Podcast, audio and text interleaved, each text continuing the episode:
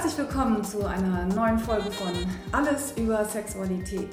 Heute habe ich mir wieder einen Gast eingeladen und den kennst du auch schon, denn das ist Susanna Citari Recchio, die italienische Sexualtherapeutin im Herzen von Hamburg. Hallo Susanna. Hallo Anja, schön wieder hier zu sein.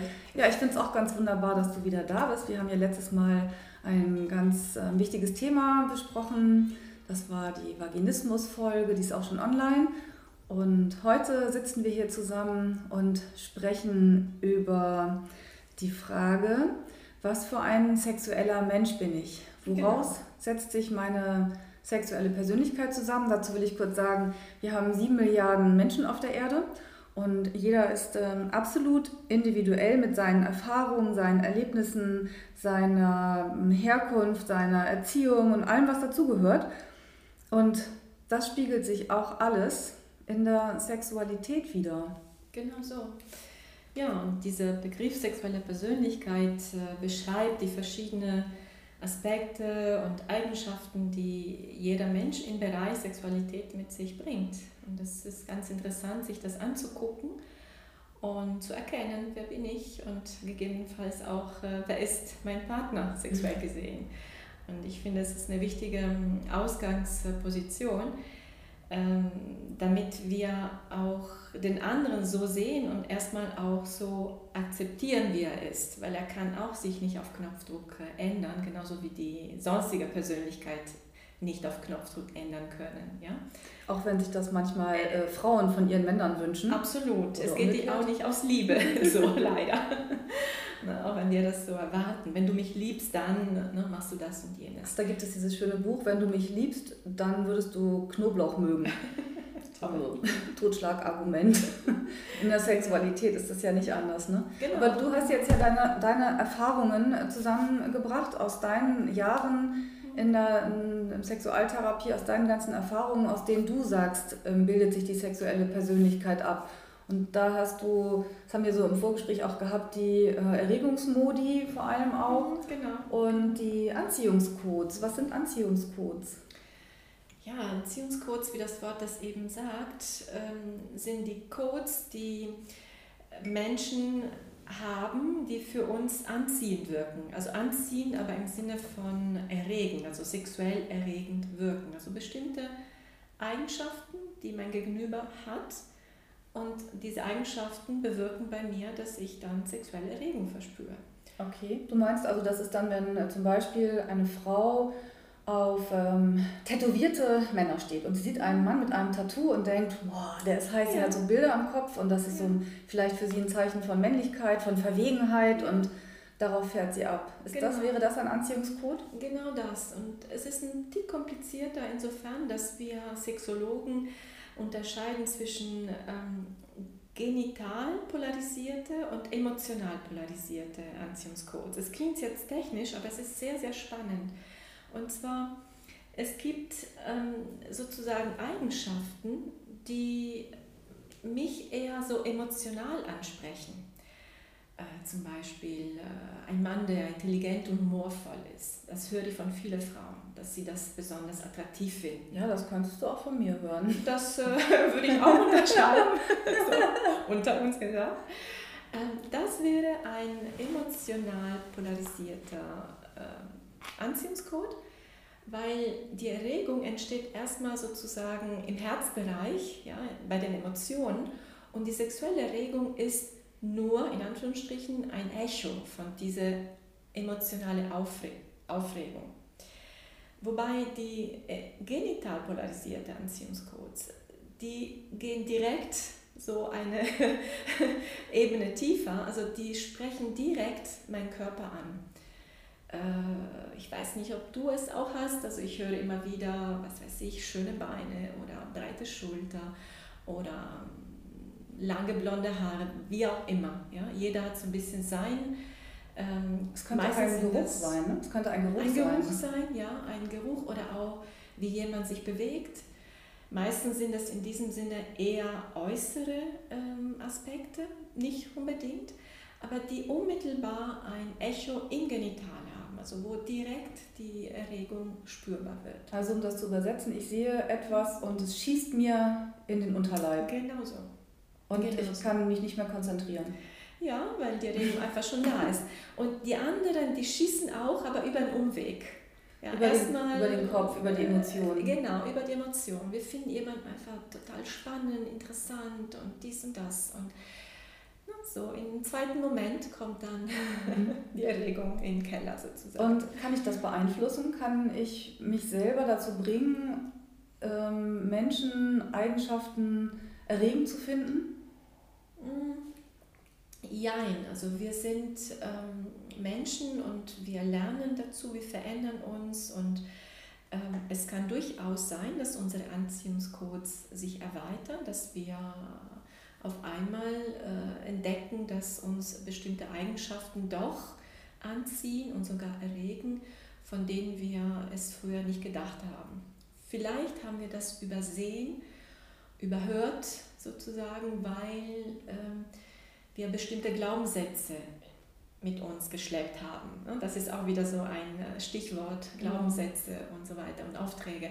So diese Glaubenssätze verhindern uns, daran, bestimmte Anziehungscodes wahrzunehmen. Ich weiß nicht, ob es zu kompliziert wird, aber... Ja, ich, ähm, ich will nochmal zurückgehen zu den Anziehungscodes, zu dem Verändern. Ja. Es gibt ja viele Menschen, die sind sehr stringent in ihrer Sichtweise. Also sie sind der Meinung, nur etwas ganz Bestimmtes erregt sie. Und es steht ihnen manchmal auch im Weg dann. Also es gibt ähm, Menschen, die wir vielleicht toll finden, aber die uns nicht erregen, weil irgendetwas fehlt. Ja. Und da wollte ich dich fragen, ob es eben die Möglichkeit gibt, das dann zu überbrücken sozusagen. Es könnte ja auch umgekehrt so sagen, dass wir jemanden lieben, der eine Eigenschaft hat, ein Merkmal, ein körperliches Merkmal, das wir bei diesen Menschen so erregend finden, dass wir in Zukunft bei anderen dann auch vielleicht suchen?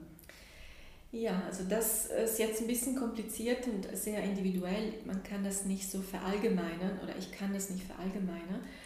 Äh, grundsätzlich lässt sich einiges ändern. Das werden wir im Laufe dieser Interview auch äh, besser verstehen können, weil diese Eigenschaften, die unsere sexuelle Persönlichkeit ausmachen, sind zum Teil sozusagen fest, wie eben jemand, der entweder groß und schlank oder der eine, der ein bisschen kleiner und kräftiger gebaut ist, lässt sich bis zu einem gewissen Punkt ändern, aber schon beeinflussen. Und so ist es mit diesen Eigenschaften und auch zum Teil mit den Anziehungscodes. Äh, dazu muss ich sagen, äh, dass das, was uns anzieht, das wird bleiben. Das ist sozusagen die Erfahrung der Sexologen bis heute die kann man nicht löschen. Also diese Anziehungscodes werden immer bei uns wirken. Aber ähm, es lässt sich erweitern, was mich sozusagen sexuell erreicht und erregt. Durch Üben, durch Reflexion, durch äh, Lebenserfahrung. Das schon. Es gibt also Hoffnung. Ja, wenn man so das sagen will, ja, würde ich schon sagen. Genau. Ja, ich frage das deswegen, weil, weil ja viele Sachen, wenn es dann einfach eine feststehende Größe wäre, dann könnte man es nicht ändern, dann wäre es einfach so. Dann wüsste ich, dass ich jetzt äh, bis an meinen Rest meines Lebens von äh, haarigen Männerbrüsten angezogen werde. Das ist und keine andere. Das, genau, und keine andere. Das ist natürlich nur ein Beispiel jetzt, nicht, dass es jemand ernst nimmt, obwohl, naja gut, okay, also... das lassen wir lieber. Aber es gäbe sozusagen, ich würde das jetzt nicht weiter schlimm finden, wenn es so, wenn es so, wenn es so wäre, aber ähm, es gäbe also Hoffnung für mich, dass ich auch es schaffen könnte, Männer mit, ähm, es gibt ja Männer, die haben keine Haare auf der Brust, die haben ja keine Chance dann bei mir zu landen, weil Noch sie nicht. das auch nicht wachsen lassen können, Noch die Haare. Nicht. Noch nicht, genau. Nicht. Das, meine ich jetzt übertragen halt, wenn ja, jeder, ja. jeder Zuhörer, jede Zuhörerin jetzt denkt, oh mein Gott, ich muss jetzt immer, wenn die Bärte wieder, wenn die Bärte wieder aus der Mode sind, was mache ich denn dann? Genau. Also man kann es erweitern. Ja, man kann Puh. lernen, genau, man kann lernen andere Aspekte, wir sagen ähm, erotisieren. Also du kannst lernen andere Aspekte, andere Eigenschaften zu erotisieren, die vielleicht ein Mann, der nicht so viele Haare auf der Brust hat, doch mitbringt im Gepäck. Also fokussiere einfach andere Aspekte, die doch auch interessant sein könnten, mhm. sexuell gesehen. Ich denke natürlich die ganze Zeit an die Übung mit dem Stuhl. genau, genau, das ist es. Wie kann ich einfach einen Stuhl erotisieren oder erotisch finden? Ja, da plaudere ich aus dem Nähkästchen der sexologischen Weiterbildung. Da haben wir mit, ich weiß nicht, 17 Personen in einem Raum jeweils unseren Stuhl erotisiert. Ich muss wirklich zugeben, dass ich damit einige Schwierigkeiten hatte, weil ich es am Anfang wirklich albern fand. Aber das geht wahrscheinlich viel mit vielen solchen Sachen so. Man muss es einfach mal zulassen, ausprobieren. Und am Ende hat es, ähm, hatte ich zumindest die Vorstellung davon, wie es funktioniert. Genau. Genau, das ist eine Übung, wie man eben so ähm, die Anziehungscodes ein Stück auch erweitern kann. Man kann auch einen Stuhl sexy finden. Genau, man muss es nur wollen. Ich glaube, das mit dem Wollen ist auch immer so ja, eine Sache. das ist ein Aspekt. Genau. Weil wir oft auch in so einem Modus sind, auch nö, will ich nicht oder in diesen Widerstand gehen und dann, ähm, ja. Ja, gut. Okay, aber wenn wir es wollen, können wir es. Das ist schon mal sehr gut. Mhm. Genau, zumindest ist es lohnenswert zu, äh, zu versuchen. Ja, okay. Genau. Und nun hattest du eben auch schon die Glaubenssätze angesprochen. Mhm. Ja, das ist so was Hartnäckiges, ja, die Glaubenssätze die sind uns meistens auch nicht so äh, präsent und parat. Die, die wirken so im Hintergrund. Ich mache immer den, den Vergleich mit so Viren im, im, im Computer, die unsere Programme lahmlegen. So ähnlich ist mit diesen Glaubenssätzen, die wir äh, mit der Muttermilch quasi eingesogen, eingeatmet haben in, der, in unsere Familie, in unsere Sozialisierung. Und es sind diese diese Überzeugungen, die wir nicht wirklich überprüft haben, die aber weiterhin wirken.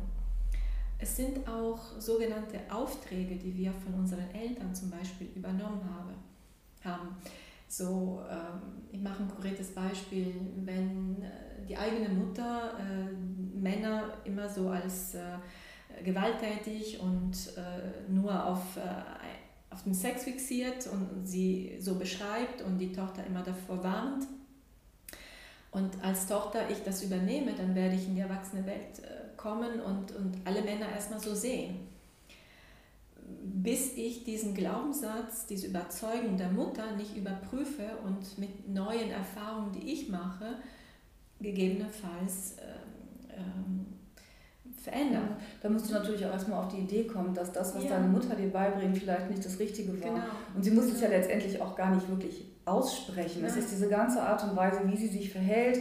Oder wenn jetzt die Eltern geschieden sind und die Eltern kommen in diesen, diesen Sorgerechtsstreit oder überhaupt in diesen Streit und dann wird schlecht geredet über den anderen Elternteil. Das sind alles Sachen, die uns von Anfang an begleiten, oder? Oder wie Eltern mit Absolut. Zärtlichkeiten umgehen. Also wenn Eltern, wenn ich jetzt zum Beispiel mal an meine Eltern denke, die, um jetzt auch was Persönliches damit zu, zu erzählen, aber die halt wirklich ähm, sich körperlich nicht sehr nah waren. Ja. Die, wenn's, wenn es hochkam, gab es morgens zum Abschied einen Kuss und ich weiß gar nicht, ob auf den Mund, daran erinnere ich mich nicht. Aber ich habe sie nie in Aktion gesehen, also nie sich umarmend, ähm, zärtlich streichelt oder sowas, das gab es nicht. Und das sind natürlich Bilder, die dann ich als Kind auch erstmal mitnehme und ja. Schwierigkeiten habe, dann das anders auszuleben, bis ja. ich vielleicht drüber stolper irgendwann. Genau Gott sei Dank so. bin ich gestolpert. Genau so. Und deswegen habe ich gesagt, sie sind ein bisschen heimtückisch, sie sind so im Hintergrund.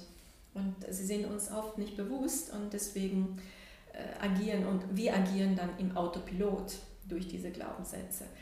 Aber irgendwann kommen wir in Kontakt mit diesen und man kann sie eben dann doch überprüfen und, und feststellen, die brauche ich nicht mehr und werde mhm. jetzt meine neue Erfahrung machen. So. Und äh, zur sexuellen Persönlichkeit gehören aber erstmal diese Glaubenssätze, diese Überzeugungen, diese Aufträge, alles, was mit dem Wertesystem zu tun hat auch.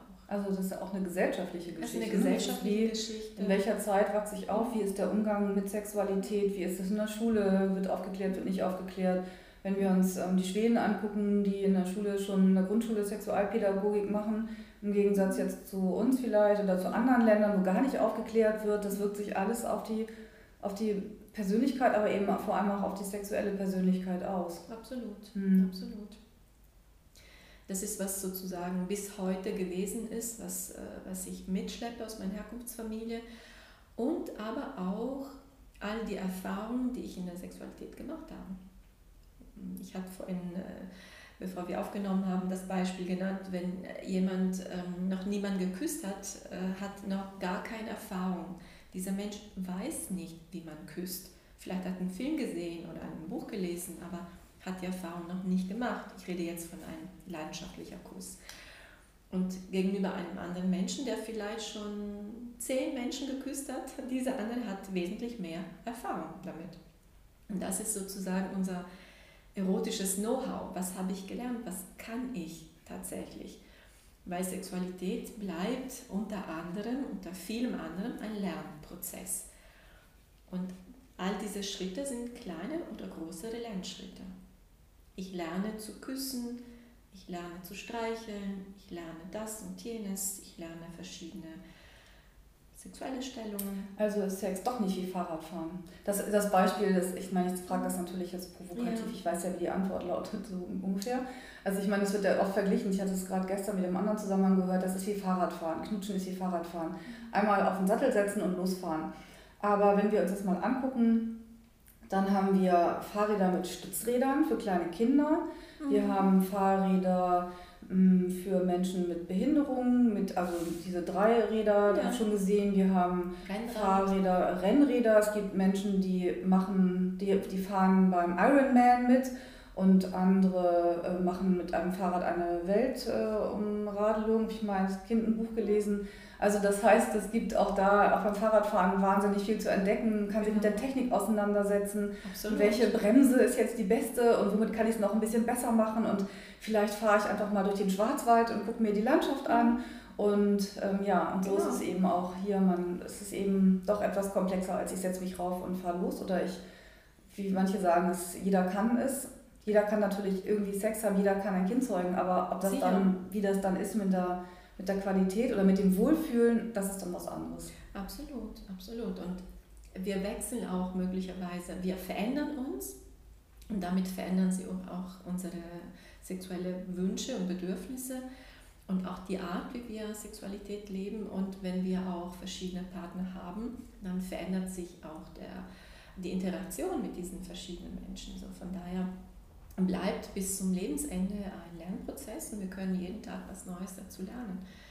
So, mhm. Damit wird es auch nie wirklich langweilig, wenn ich offen bleibe dafür. Ja, was ich aber auch raushöre, ist, dass Menschen, weil man dann denken könnte, Menschen, die älter sind, haben mehr Erfahrung, das zum Beispiel muss auch nicht sein. Wenn, es können junge Menschen sein, die haben schon Sachen ausprobiert, verschiedene Partner ausprobiert und haben sich darauf eingelassen, Intimität zugelassen mhm. und können schon sehr viele Erfahrungen gesammelt haben und andere sind vielleicht schon älter, haben einen Partner gehabt und eine wunderbare Sexualität mit einem Partner oder auch keine Sexualität mit diesem Partner. Genau. Also das ist ähm, und altersunabhängig und Absolut. für jeden offen. Absolut. Die Universität der Liebe. Mhm.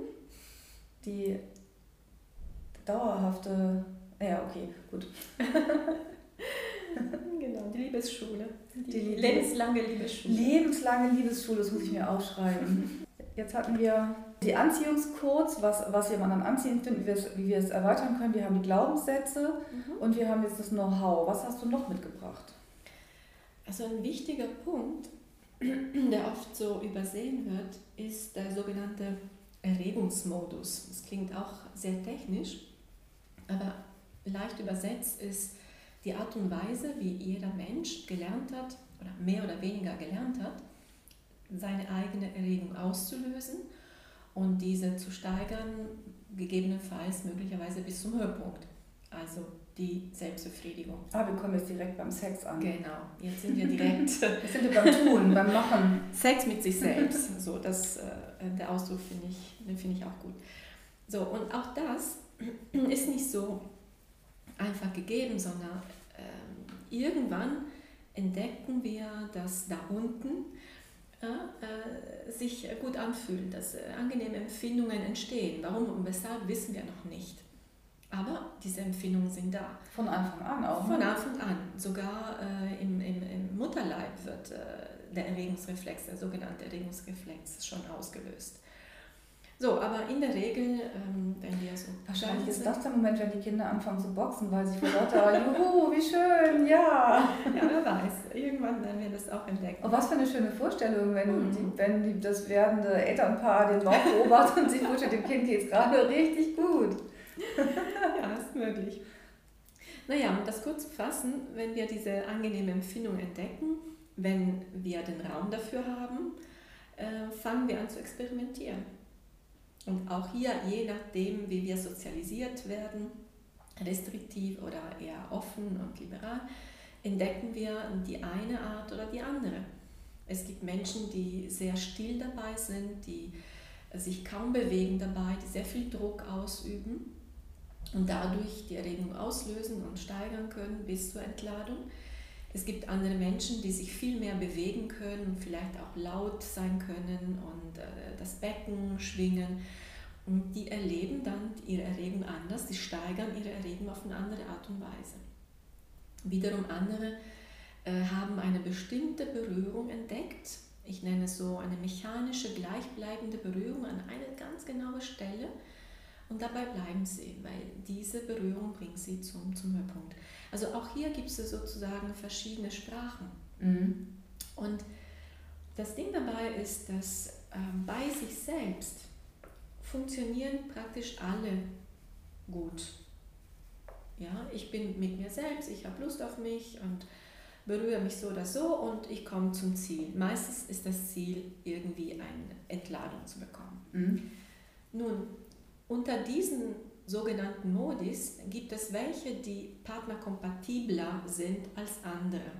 Das heißt, wenn ich diese eine Bewegung brauche, diese eine genau. klitzekleine, genau, genau in dieser, das ist ganz schwierig dann für den Partner, das genau so ins Schwarze nachzumachen. So ist es. Und es ist nicht, dass der Partner mich nicht liebt oder doof ist oder keine Lust hat. Er weiß schlicht und ergreifend nicht. Und selbst wenn wir das zeigen, ist für ihn sehr schwer, das genauso zu reproduzieren. Während ein Mensch, der einen Modus hat, der äh, viel mehr äh, Möglichkeiten zulässt, weil dieser Mensch sich auf unterschiedliche Art und Weise berührt und den ganzen Körper bewegt und wenig Druck aufbaut, für diesen Menschen ist viel einfacher in der erwachsenen Sexualität, also beim Sex mit dem Partner, in die Lust zu kommen, in die Erregung zu kommen. Aber auch das, das ist die gute Nachricht, lässt sich erweitern, weil dieser Mensch hat vielleicht gelernt, durch viel Druck die Erregung zu steigern, aber keiner verbietet ihm heute, so seine Erregung auf andere Art und Weise zu erweitern und zu steigern. So, da braucht man ein bisschen Übung und vielleicht äh, jemand, der ihr das ein bisschen erklärt. Dafür gibt es Bücher und Kurse, Sexualtherapie, Sexualtherapie zum Beispiel. Ähm, aber äh, es ist erlernbar und es ist sehr ähm, erleichternd. Und auch wenn ich das erkläre, gerade Paare, die große Ohren machen, große Augen, weil sie hören das zum ersten Mal, sind so dankbar hinterher, weil sie sich die ganze Zeit auch Vorwürfe gemacht haben. Was mache ich alles falsch oder ich bin falsch, mhm. ich kann es nicht. Ich sage, hey, ihr sprecht verschiedene Sprachen. Ja, zumal ja auch durch die Medien immer transportiert wird, es wäre alles so einfach und mhm. das, äh, der Orgasmus ist das Nonplusultra und mh, mm, ja, auch als das Ende jedes sexuellen Aktes angesehen wird. Mhm. Und wenn das nicht erreicht wird, dann bleibt so ein, obwohl alles vielleicht super war, so ein komisches Gefühl über, oh, da haben wir was nicht geschafft. Ja, ich das ist der Druck, nicht. ja, das mhm. ist immer da. Aber genau, und diese Modis sind wirklich ausschlaggebend für die sexuelle Persönlichkeit. Und wir können sie verändern. Wir können super. sie verändern. Genau. So ein toller Punkt. Genau. Jetzt hast du das, das Know-how hast du gerade angesprochen. Also du hast gesagt, sie wissen es nicht. Viele Menschen wissen ja irgendetwas nicht. Mein Gott, ich weiß je mehr ich weiß, desto mehr weiß ich, was ich nicht weiß. Mhm. Was ich ja manchmal etwas beängstigend finde. Aber ähm, ja, hier gibt es halt an der Sexualität auch ganz viel. Wie viele denken, da, was gibt es denn da noch groß zu wissen? Ich weiß doch, wie es geht. Ähm, das gibt eine ganze Menge. Okay, dann gehen wir mal zum nächsten Punkt unserer sexuellen Persönlichkeit äh, über. Und das sind die Wünsche und Fantasien, hast ja. du gesagt. Ja, ich finde, das äh, ist auch ein wichtiger Aspekt, der bei uns Menschen äh, sehr unterschiedlich sein kann. Ja? Und äh, äh, gerade in einer Partnerschaft kann sein, dass äh, der eine bestimmte Wünsche hat und der andere eben andere Wünsche hat. Ich glaube, das kann sogar sehr gut sein. Das es ist sehr oft der Fall. Ja, genau. Sehr oft der Fall. Und da möchte ich aber erstmal auch unterscheiden. Und zwar Fantasien sind Fantasien und bleiben in der Welt der Fantasie. Die drängen nicht unbedingt äh, erfüllt zu werden. Und diese können aber meines Erachtens müssen sie auch nicht unbedingt kommuniziert werden, weil meistens oder manchmal kann sein, dass diese Fantasien für den Partner völlig abtörend wirken und wir verlieren dann einen sehr guten Erregungsanker für uns selbst. Aber gut, das ist jetzt ein anderer Aspekt. Wünsche dagegen drängen, erfüllt zu werden. Das heißt, ich kann bestimmte sexuelle Wünsche eine ganze Weile unterdrücken, aber irgendwann drängen sie so sehr, dass sie irgendwie erfüllt werden möchten. Also du sagst, eine Fantasie kann eine Fantasie bleiben, man mhm. muss sie nicht ausleben, muss sie auch nicht mhm. unbedingt kommunizieren, genau. sie kann einfach in meinem Kopf bleiben und sie muss den Partner gar nicht so interessieren. Mhm. Aber ein Wunsch ist etwas, eine, eine, eine Intention, etwas, das in die Tat umgesetzt werden möchte, weil es mich drängt, ja. weil es etwas ist, das ich ausleben möchte und von dem ich auch das immer in mir schlummert und wenn ich nicht darüber spreche, der Partner kriegt es auf jeden Fall irgendwie mit. Er weiß nicht, was es ist, aber da ist etwas, was genau. nicht kommuniziert wird. Ja, und das ist wirklich, das gehört auf eine bestimmte Art zu eigener Persönlichkeit und, und wir Menschen drängen dahin, also uns zu verwirklichen und auch sexuell gesehen gibt es diesen Drang, bestimmte Dinge zu erleben. Ja, sei es, äh, der eine möchte unbedingt Slow Sex und der andere möchte unbedingt in den Swingerclub. Warum auch immer, das wissen wir nicht. Aber wenn das ein ganz tiefer Wunsch ist, der drängt eben äh, gelebt zu werden. Ähm, ob und wie man darüber kommuniziert, das ist jetzt ein anderer Aspekt, aber für mich ist wichtig, erst einmal zu erkennen, dass ich bestimmte Wünsche haben kann und dass mein Partner genauso eigene Wünsche haben kann und darf. Warum sollte das auch nicht so sein? Also wenn ich jetzt mal überlege, ich mag gerne Schokoladeneis und mein Partner mag vielleicht gerne ein anderes Eis. Warum sollten wir das gleiche mögen? Und warum sollte das, das ist jetzt ein total einfaches Beispiel, da mhm. könnte man dann sagen, okay, dann esse ich eben auch mal Schokoladeneis. Aber vielleicht mag ich es einfach nicht. Vielleicht finde ich es einfach total eklig, weil ich die Farbe nicht mag oder die Konsistenz oder ich mag einfach keine Schokolade. Ich stehe eben auf Himbeereis, Fruchteis. So, genau. dann, dann hm, muss man gucken, wie man damit umgeht und warum sollte das in der Sexualität anders sein? Warum sollten das ist aber so oft, dass die Menschen glauben, dass, dass das alles eins sein muss. Genau. Und das ist ja, es geht fast gar nicht. Es geht fast nicht und letzten Endes wäre auch auf Dauer langweilig. Jedenfalls. Ja, das stimmt. Ab und zu esse ich auch mal eine andere Eissorte. Okay, ich habe mir das mit dem Eis jetzt wirklich ausgedacht. Also ich habe gar keine besondere Eissorte. Ich aber, aber.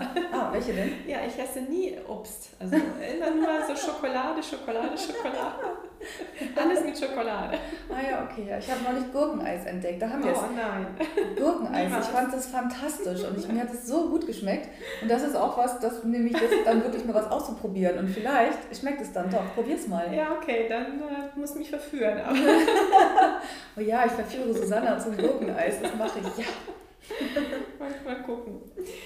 Ja, es gibt dann ein letzter Punkt, der auch wichtig ist. Ähm, das haben wir, glaube ich, noch nicht angesprochen. Das mit der äh, Bindungsart, ja, was äh, äh, uns Menschen so in die Beziehung treibt. Und es ist jetzt ein sehr komplexes Thema und ich weiß nicht, ob wir das so ein paar Sätzen so runterbringen Ich habe so das Gefühl, dass jedes von diesen einzelnen Themen sehr komplex ist und ja. an jeder Stelle kann es haken, an jeder Stelle finden sich bei Paaren Gemeinsamkeiten und Unterschiede. Aber versuchen wir es mal. Ich würde es einfach so in zwei Sätzen versuchen äh, runterzubrechen. Es gibt Menschen, die, ähm, für die ist Sexualität ein Ausdruck von Liebe, Bindung und Nähe. Und für andere, die quasi äh, das Gegenteil ist, also die ganz strikt Liebe und Sexualität trennen, mhm. die so gerne anonymen Sex haben oder One-Night-Stands, Affären, wo aber die Gefühle nicht so die Hauptrolle spielen. Stereotyp wird ja immer gesagt, das erste sind die Frauen emotional, das zweite sind die Männer. Meine Erfahrung in der Praxis sind andere. Ich habe durchaus Frauen, die eben so sind und Männer, die sehr äh, bindungsfähig sind und Sexualität nur in dieser Bindung leben können und wollen. Ich, also ich denke auch, dass es so ist, wie du es gerade sagst. Das sind aber Stereotype, die ja. in den Köpfen der Menschen herrschen. Und dann sind sie überrascht, wenn es Frauen gibt, die auch einfach nur Sex ja. haben wollen. Ja und Männer, es wird dann mit Männern oft gar nicht so wahrgenommen, dass sie einfach auch ein anderes Bindungsverhalten haben können. Und sie selber stehen sich ja durch dieses Vorurteil, was da immer im Raum steht, selber manchmal im Weg, weil sie das ja auch erstmal realisieren müssen, dass es eben auch ganz anders sein kann. Dass sie vielleicht nicht der tolle Hecht sind, der jede Nacht eine andere Frau vögelt, ja. weil sie das auch gar nicht müssen. Aber sie ja. denken, das ist jetzt vielleicht ein Bild von Männlichkeit. So. Genau so. Und äh, auch da. Äh, ist interessant, äh, ich frage meine Klienten, wenn sie als Paar kommen, hm, warum möchten sie Sex haben? Ja, und lass beide so vor sich hin schreiben, also erstmal wirklich still für sich und lass sich das äh, laut vorlesen. Und es ist total interessant, was dabei rauskommt. Ja, die Gründe, also welche Bedürfnisse werden durch die Sexualität erfüllt. Und oft ist tatsächlich so, dass die einen sagen, für mich ist einfach reine äh, Druckabfuhr ähm, oder Geilheit und die andere sagt, ja, nee, Liebe und Bindung, Geborgenheit. Und da sieht man schon, aha, diese Menschen verbinden ganz andere Bedürfnisse mit diesem gleichen Akt. Mhm. So. Ja, das, also diese ganzen Aspekte äh, machen für mich äh, diese sogenannte sexuelle Persönlichkeit aus. Und ich lade meine Klienten, sich dessen bewusst zu werden, wer bin ich als sexueller Mensch, als sexuelles Wesen und aber auch, wer ist mein Partner, sexuell gesehen.